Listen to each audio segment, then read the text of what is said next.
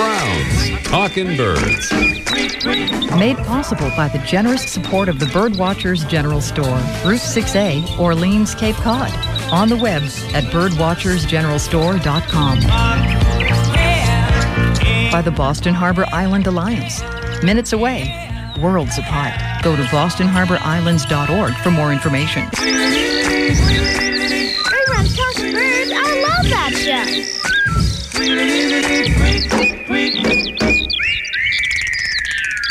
Good morning. Welcome to our show number 532.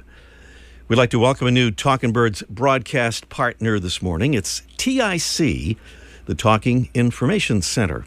It's a nonprofit reading service that broadcasts 24 hours a day, seven days a week, to visually impaired and print impaired listeners through seven cities and towns across the Commonwealth of Massachusetts. Welcome, TIC, to the Talking Birds family. By the way, TIC is located right here in Marshfield, Massachusetts, and operated by our WATD flagship station. And also located here is the finally almost ready for prime time Talking Birds Garden. Our garden team, Laura, Don, Tom, Lisa, and our newest member, Marjorie, have been working hard to get this wild bird oasis up and running. We're almost ready for the official opening of what we like to call the world's smallest bird sanctuary, the Talking Birds Garden. Stay tuned. Hey, thanks for helping us blast past the 8,000 Facebook likes milestone. We think we have a lot to like there. So do check out our Facebook page at Talking Birds, also Twitter and Instagram. From our Just In Case You Hadn't Heard department, just a reminder that Talking Birds now offers same day service. means you can now find podcasts of our show on the same day that our show airs. Same day service from Talking Birds. And of course, you can hear our show live online every week wherever you are. Find out about that at talkingbirds.com. Very, very easy to do. Here's our conservation salute of the week. Former U.S. Representative Bob Inglis, who was recently given the John F. Kennedy Profile in Courage Award for putting his career on the line to call attention to the threat of climate change. Inglis represented the 4th Congressional District of South Carolina as a Republican from 1993 to 1998, and again from 2005 to 2010. He was honored with the award for acknowledging that climate change is real and caused by humans, a decision he said played a role in his reelection loss in 2010. He compared the challenge of climate change to President Kennedy's determination to reach the moon by the end of the 1960s. The Profile in Courage Award is given to a public servant who has made courageous decisions of conscience without regard for the personal or professional consequences. So, our conservation salute this morning to former U.S. Congressman Bob Inglis. Well, our friend and fellow Bay Stater Fred Bouchard put up a posting on the Massbird Forum the other day, a little piece with which many of us we hear robins singing pretty much constantly at this time of year, can identify.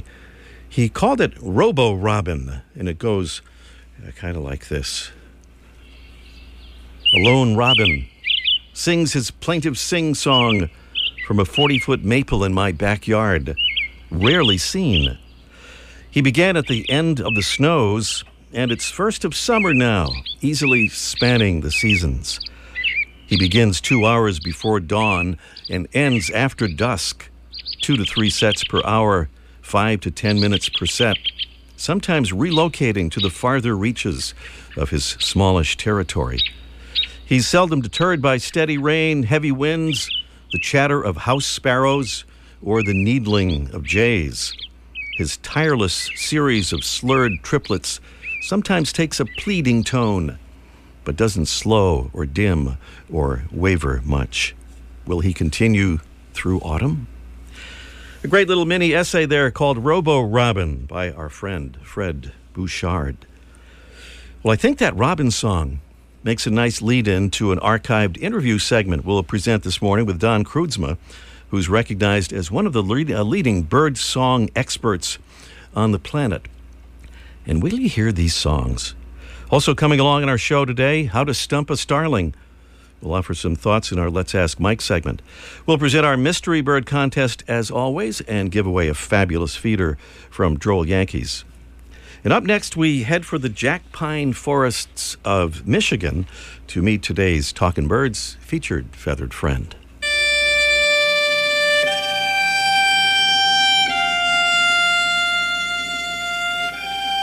Nathan Leopold was a birder and a murderer.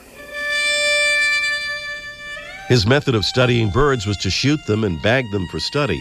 His method of trying to commit the perfect crime on May 21, 1924, involved a kidnapping and attempted ransom with his friend Richard Loeb and a young victim named Bobby Franks.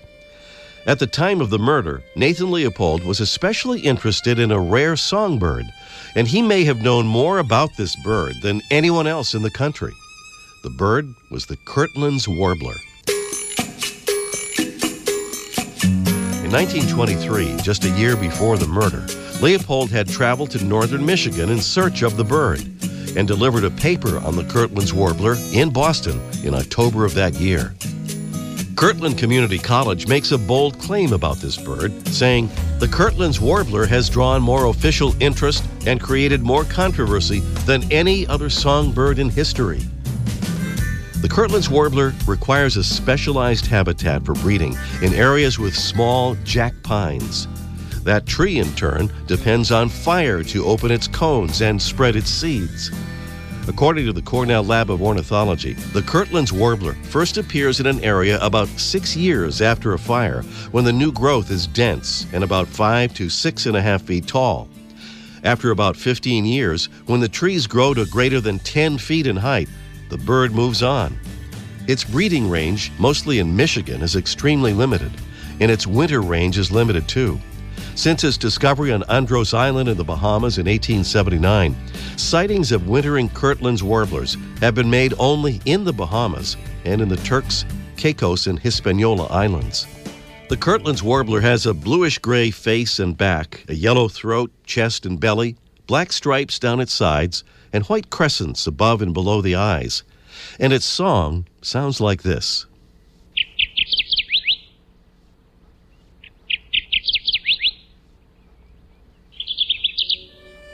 As for Nathan Leopold and his partner in crime, Richard Loeb, both were sentenced to life in prison for their crime.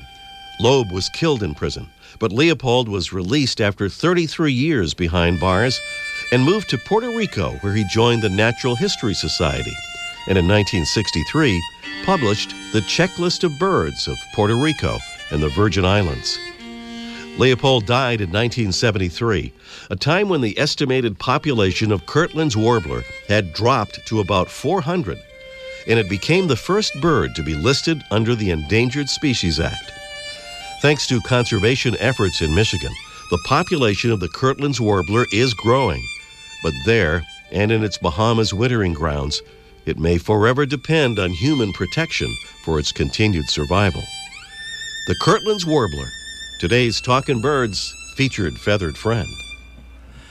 Thanks again for being with us here on our show number 532. Do hope you'll visit us on our sparkling new website at talkingbirds.com and be sure to follow us on Facebook and Twitter and Instagram.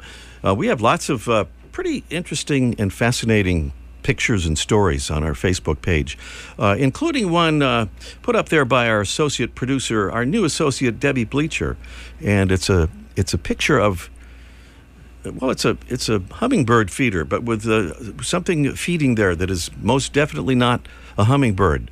Uh, check it out if you get a chance on our Facebook page at Talking Birds.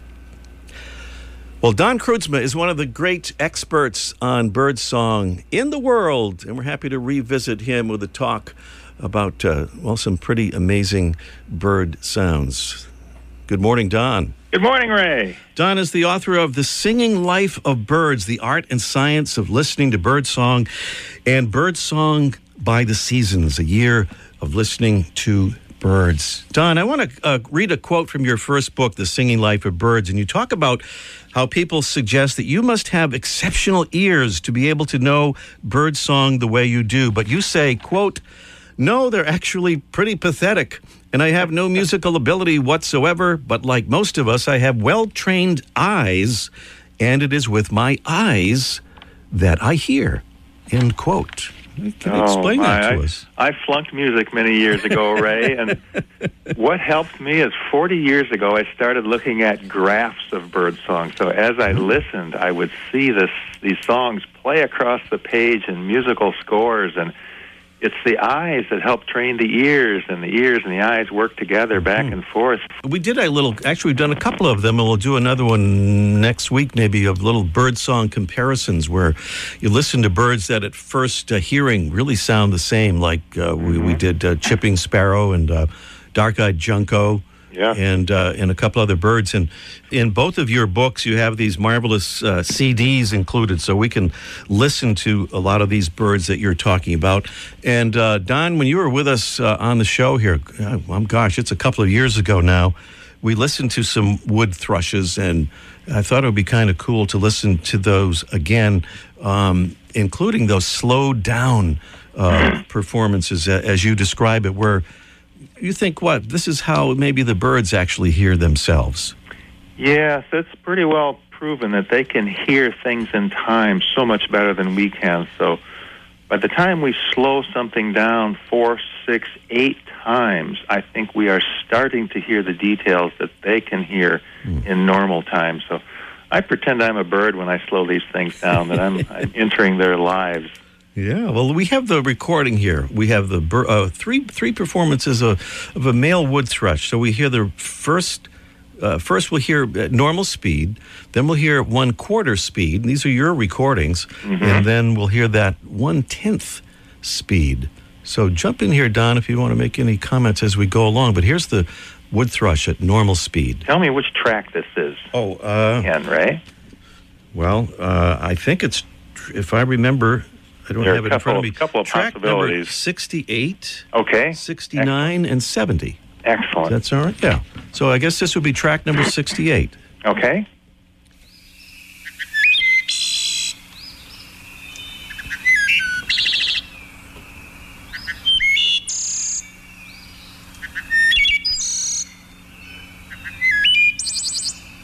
Pretty beautiful, just at uh, normal speed there. Oh, I melt when I hear these things. There's so much going on in this song. No two songs back to back are alike. They're all different. It's like this wood thrush that it places a premium on the contrast and successive songs and and just keeping the listener uh, guessing as to what's coming next. It gives us an idea of how much uh, most of us miss when we hear a song like that and don't really get into it the way you're describing there to really appreciate what uh, what we're hearing. Yeah, what what this bird is doing, Ray, he has. we can break the song down into two parts. There's this beginning, beautiful section that our ears can can appreciate, and then the second half is somewhat percussive and almost a little unpleasant. So he's got six beginnings and thirteen endings, and he mixes and matches these things in ways that uh, you you really never can predict what's coming next. Wow. Well, we have the other one now, the next track where he's singing. We're hearing this at one quarter normal speed. Yes, these are the beginnings. Just priceless. Wow. That's my favorite. That's good too. Ooh. that was really good. Yeah.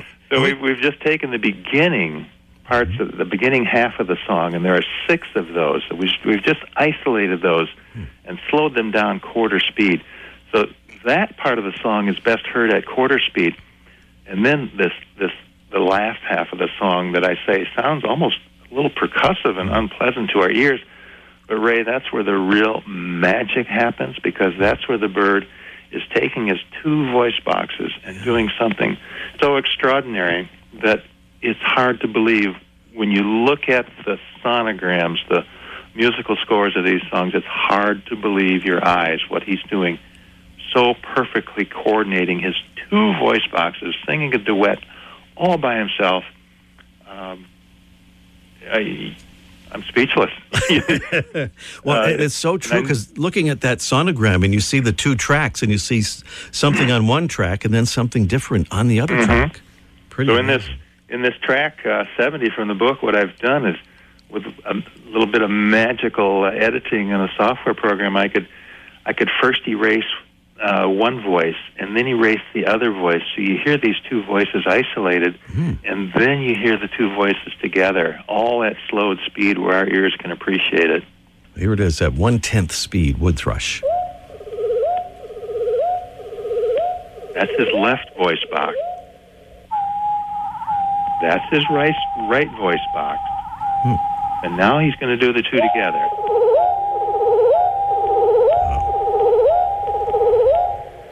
So that was one tenth speed. Here's the next one. That's the left voice box, the low frequency. There's the right voice box. It's the higher frequency. And the two together. this is the way she must hear it. Yeah. no wonder she's interested.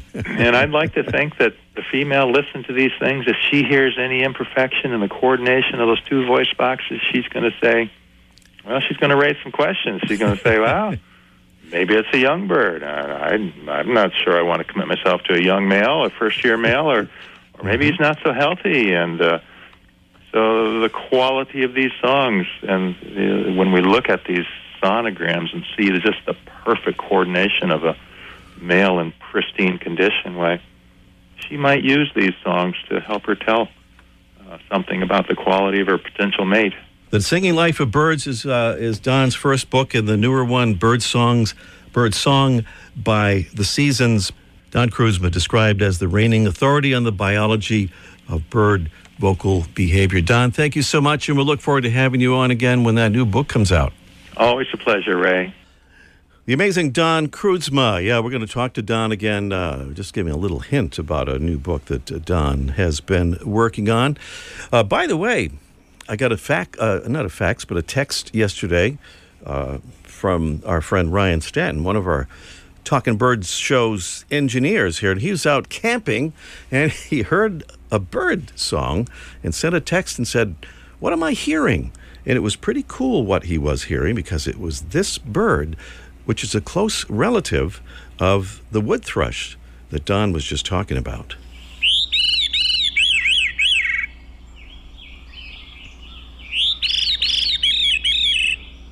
Recognize that sound? The really unusual sounding bird with that almost metallic ringing quality to it. It's the veery, a relative of the wood thrush, another beautiful uh, songbird thrush. Thanks for being with us here on Talking Birds. It's our mystery bird contest coming up next in just one minute. Here's an idea for the next time you're shopping for wild bird food. Look for the Audubon Park brand, a top choice among bird lovers for more than 40 years. That's because Audubon Park wild bird seed is the finest kind, with more than a dozen selections to choose from, including the popular fruit and nut, songbird and cardinal, and no waste patio blends. Human development and climate change are having increasing impacts on wild birds, feeding the hummers, chickadees, goldfinches, cardinals, and all the beautiful and fascinating birds in your backyard really helps them survive and thrive. All of Audubon Park's products meet the highest quality standards in the industry and have earned early compliance with the FDA's Food Safety Modernization Act. And Audubon Park products are easy to find at your supermarket, lawn and garden store, farm and feed market, and online retailers. For more information, visit audubonpark.com. That's audubonpark.com. Audubon Park Wild Bird Food is made right here in the USA. Get some for your backyard birds today. Audubon Park Wild Bird Food. Talking Birds is made possible in part by the Cornell Lab of Ornithology, a world leader in the study, appreciation, and conservation of birds. Please check them out at birds.cornell.edu. On our Mystery Bird contest, you are eligible if you haven't been a winner here on Talking Birds in the past six months. By the way, if you're not hearing our Sunday morning show live, and think you're unable to enter our Mystery Bird contest, well, actually, you can enter. You can hear our show live every week online, no matter where you are. Just go to talkingbirds.com to see how to do it. It's really easy. Here's our number. We urge you to call as early as you can in the process, like as soon as you hear this bird sound and description. And tell us what you think it is. No correct answer means a drawing will determine a winner, so your not quite so correct answer could still be a winner. The number is 781 837 4900. 781 837 4900. Our prize is the beautiful Droll Yankees CC12S Sunflower or mixed seed feeder. Super easy to clean with the twist and release base and an exclusive from Droll Yankees. So that's our prize 781 837 4900. Here's the sound of our mystery bird.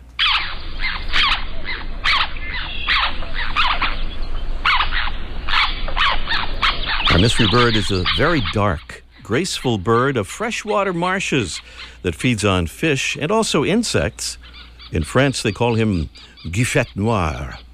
Our bird, which breeds in Canada, in the northwest U.S., and winters from Mexico down into South America, is about nine inches long with a nearly two foot wingspan. In breeding plumage, the dark head and chest and gray wings make him easily separable from most of his relatives. That's our mystery bird. What do you think it is? Uh, if you're not sure, well, take a guess. And uh, as we say, a drawing will determine the winner if we don't get an exactly correct answer. So give it a try at 781 837 4900. 781 837 4900. Meanwhile, how to stump a starling. The topic on our Let's Ask Mike segment with Mike O'Connor. Let's ask Mike in just one minute. Right in Boston's backyard lies a magnificent resource where you can walk a Civil War era fort, explore tide pools, and camp under the stars. Once known as the city's hidden gem, the Boston Harbor Islands National Park area has become the go to urban escape for tourists and residents alike. It's a marvelous destination for birders, offering a huge variety of migrating and nesting species that can be viewed independently or during free ranger guided bird walks on Saturday mornings. The islands are home to other wildlife too, including deer, fox, coyote, rabbits, raccoons, muskrats, squirrels, and harbor seals. There are countless activities for non birders as well, like hiking on miles of trails, sunny beaches, ocean fishing, concerts, beer tastings, and programs for the whole family. 34 islands, 3,000 acres, endless fun and exploration, all minutes from Boston. Find out more at bostonharborislands.org. Hey, here on our show, it's a thing we call Let's Ask Mike, and we invite your questions via email. Here's the address ray at talkingbirds.com. That's ray at talkingbirds.com. There's no G in talking. And it's Mike O'Connor from the legendary Birdwatchers General Store, Route 6A, Orleans. Hey, Mike. Hey, Ray, I like that legendary. This is true, so I got to say it. That's right. It's in the, it's in the script. Got a question here from John Cahill. Not sure where John is writing from, but he has a question for you, Mike. How can we get rid of the family of starlings that have moved into our yard? And he's got a long question here, but I'll kind of skip down. It says, Is there anything the starlings don't like that won't deter our beautiful songbirds from the food or the yard? I know they don't like shotgun blasts, is one, one thing, but it's a little extreme. Yeah, the starlings. That's a. Um, you know, I, I have to admit, in all the years I've had feeders, I don't have any personal experience with starlings. Um, we get the certainly get pl- plenty of grackle complaints in the summertime, but the starlings keep the, keep to the marshes pretty much. Um, Uh, it, and until that freezes over, then we get we get a few of those. But I, I'd mm-hmm. probably do with the same advice that I would give to grackle people. They make some feeders.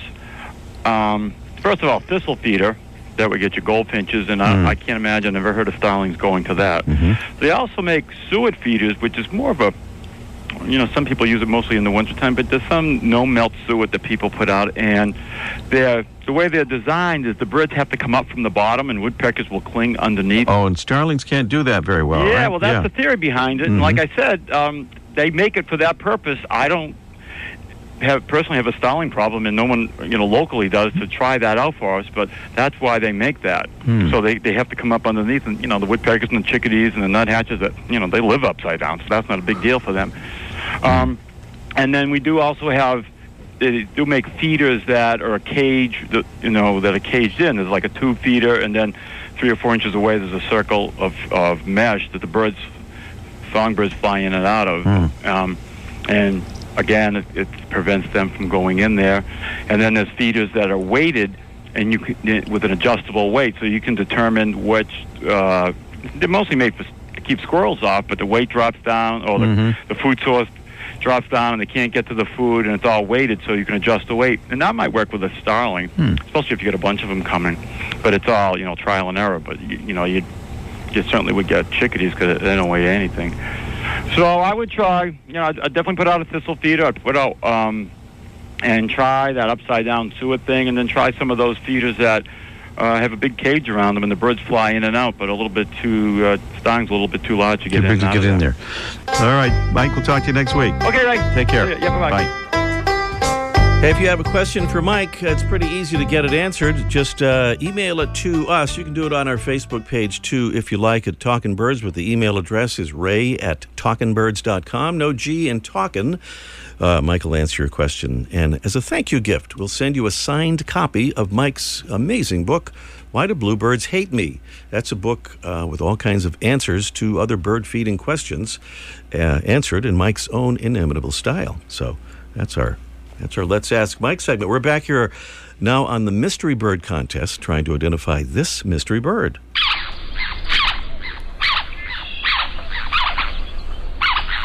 Our mystery bird is a very dark, graceful bird of freshwater marshes mostly that feeds on fish and also insects. In France, they call him the Guifette Noir. Our bird, which breeds in Canada and the northwest U.S., and winters from Mexico down into South America, is about nine inches long, nearly two foot wingspan. In breeding plumage, the dark head and chest and gray wings make him easily separable from most of his relatives. What do you think it is? Tell us if you know, or take a guess if you don't. A drawing will determine our winner if no correct answer is received. 781 837 4900 is the number. 781 837 4900. And Arlene is in Bridgewater, Massachusetts, where it's probably raining this morning. Good morning, Arlene. Good morning. Yes, it is raining. How are you, Ray? That came from the Talking Birds Meteorological Department, keeping a track on that. I'm well, thank you, Arlene. What do you think our mystery bird is? The least greb? Least greb, or, or grebe, as some call it. okay. Uh, um, but no, that is not, uh, Oh, not the okay. bird we're looking for. But uh, thank you for that top quality guest, Arlene. And uh, You're, you're welcome. let's hope the sun comes out soon. I hope so. All right, thanks. Thank you. Bye. Arlene in Bridgewater, Massachusetts, uh, with the guest of Elise, uh, guests of Elise Grebe, and um, not what we were looking for. So, what do you think it is? 781 837 4900 is the number 781 837 4900. And that beautiful Droll Yankees CCS 12S or CC 12S sunflower or mixed seed feeder. That would be our prize on the Mystery Bird Contest. I think we have Jeff in uh, Allston, Massachusetts, one of the neighborhoods of the great city of Boston. Good morning, Jeff. Hello, Jeff. Are you there? Well, it's still one of the neighborhoods of the great cities of Boston, even if Jeff doesn't seem to be there. I'm sure he's there, but he's not connecting with us. Let's try one more time. Uh, are you there, uh, Jeff? Jesse is f- uh, feverishly uh, trying to connect us here, but we're going to connect to somebody at some point. I'm not sure who it might be. It's Jeff. Oh, there he is. Good morning, Jeff. Hi, good morning, Ray. Good morning. You heard our guest there, Jeff, and you heard the clues. What do you think? Ah, wild guess. How about a northern cardinal? A northern cardinal. You know, that is a pretty wild guess, Jeff. I have to say. Best I could come up with on short notice. All right. Well, thank you for the try. Try us again.